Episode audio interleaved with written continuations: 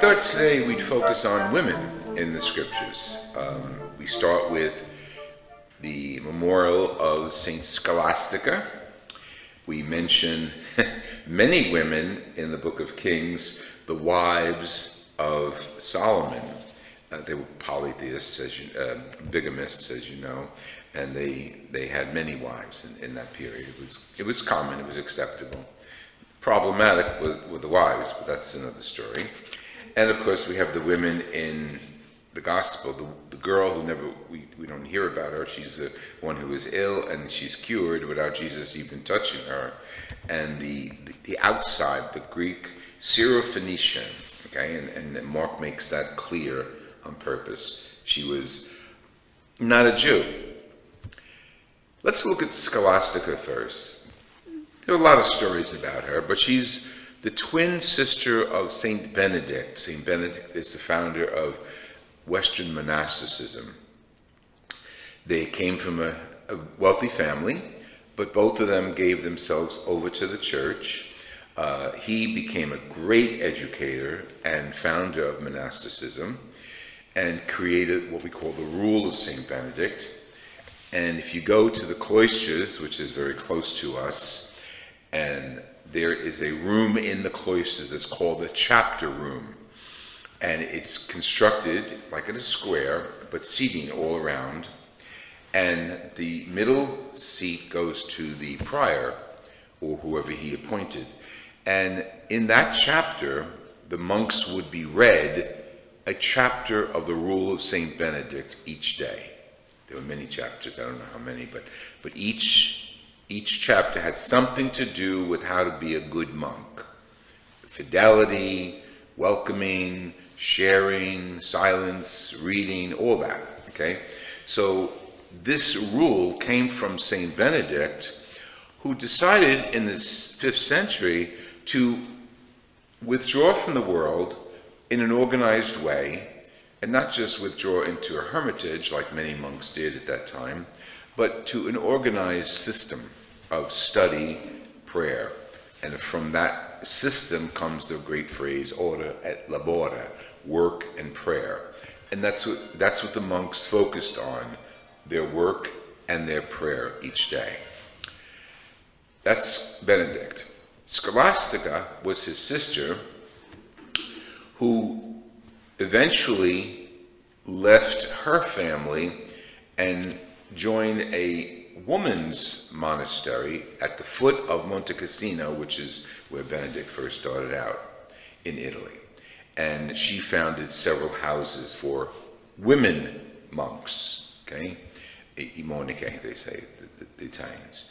So Scholastica had a very good relationship with Benedict. They were brother and sister, twins, maybe twins, probably twins, but we don't know.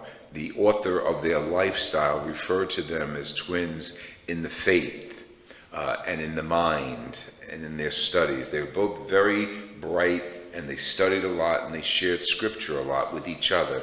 Uh, you know, isn't that nice? You go to you go visit your brother, you go visit your sister, and you sit down to eat and you talk about God. I mean, the whole meal was that. That's how they they communicated uh, their love for God and obviously, their writings come out of that. Little story toward the end of her life, Scholastica knew she was going to die, and one night Benedict was with her, and he took his leave. He said, I gotta go now. Um, I gotta go back to the monastery. And she said, No, don't leave, don't leave tonight. And he said, I gotta leave, it's the rule. I gotta be home, you know, by midnight, whatever it was. And he opens the door, and a windstorm came up and prevented him from leaving. And she says to him, My prayer was answered. I want you to be with me as I pass into eternal life. So I prayed to God. I asked you, you said no. I prayed to God, and He's preventing you from leaving. So Benedict was with her when she died. They're buried together in the tomb of, in Monte Cassino. Then we have the women of the scriptures Let's look at the tough women, the, the problematic women in the scriptures. These were the wives of Solomon. And Solomon, again, had many wives. And we know that the key of the connection of faith between the Israelites and God is the law, the word of God. No statues, no gods, no goddesses, God, Yahweh. And observing the law, the commandments as we know them, was the way they connected with God. So it was out of sorts for some of his wives, and they did, who were pagans, to set up an altar here to Astarte, and another altar to the king of the Edomites, another altar here from some other god or goddess. And Solomon didn't have much backbone. I mean, think of it. He marries these, these women, and he lets them run the reign. Um, it's not only that he was their husband, he was king, and as king, he represented God's presence on earth to the Israelites. Royalty and divinity were, were close. So God is upset with him. And because he allows the women to worship false gods, he does not have his kingdom long. After he dies, the kingdom breaks up. And that was the curse that God gave him. You, you, you messed up. I gave you a great opportunity. You messed up and your kingdom's going to fall apart after you die. I guess the, the role of women there is interesting because they were strong willed women who were manipulative. Scholastica is a strong willed woman who was focused on God.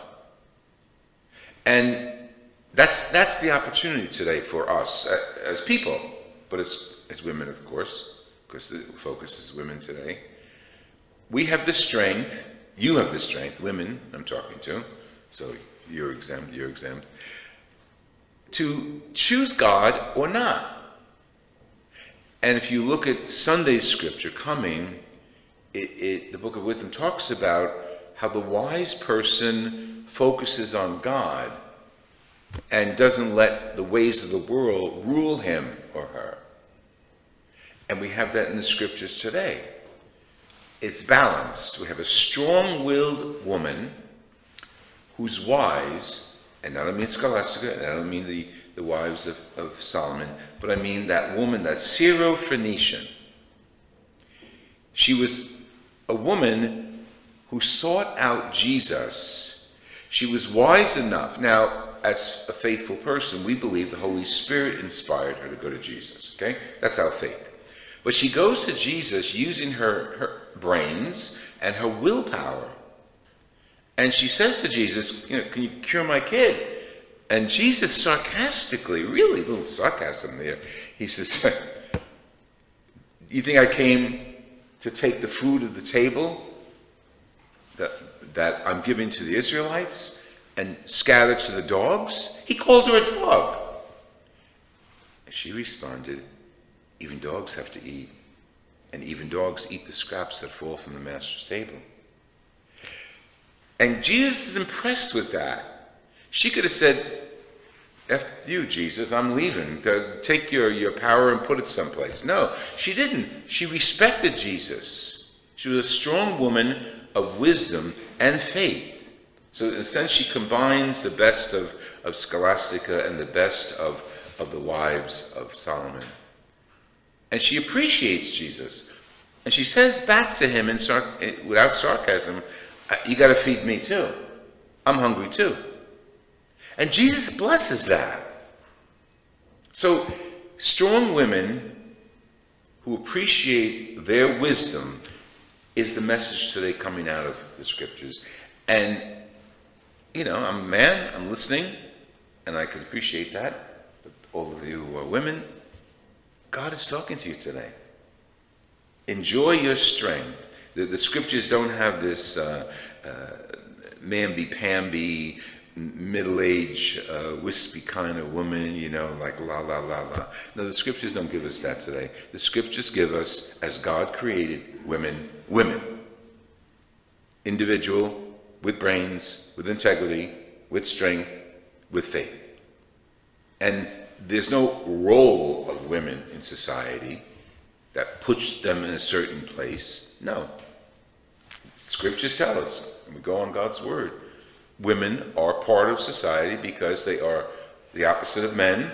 They're the two kind of creatures that God made in his own image, and they're both equal. And neither one is better than the other. Neither one is more powerful than the other. Neither one is brighter than the other. Although our society, through the centuries, has delegated a second place so often for women. We appreciate you, all of you. And I know there are no women clergy in the Catholic Church, but I'm not going to criticize that yet. That's another spot. But you and I know, all of us know, and even if we're gathered here on Sunday when the place is full, you and I know that women are the backbone of the Catholic Church. You don't have the voice up there with the, the guy with the crown on his head, but you and I know Go to church in Rome, go to church in Greece, go to church in, in New York. Who's there?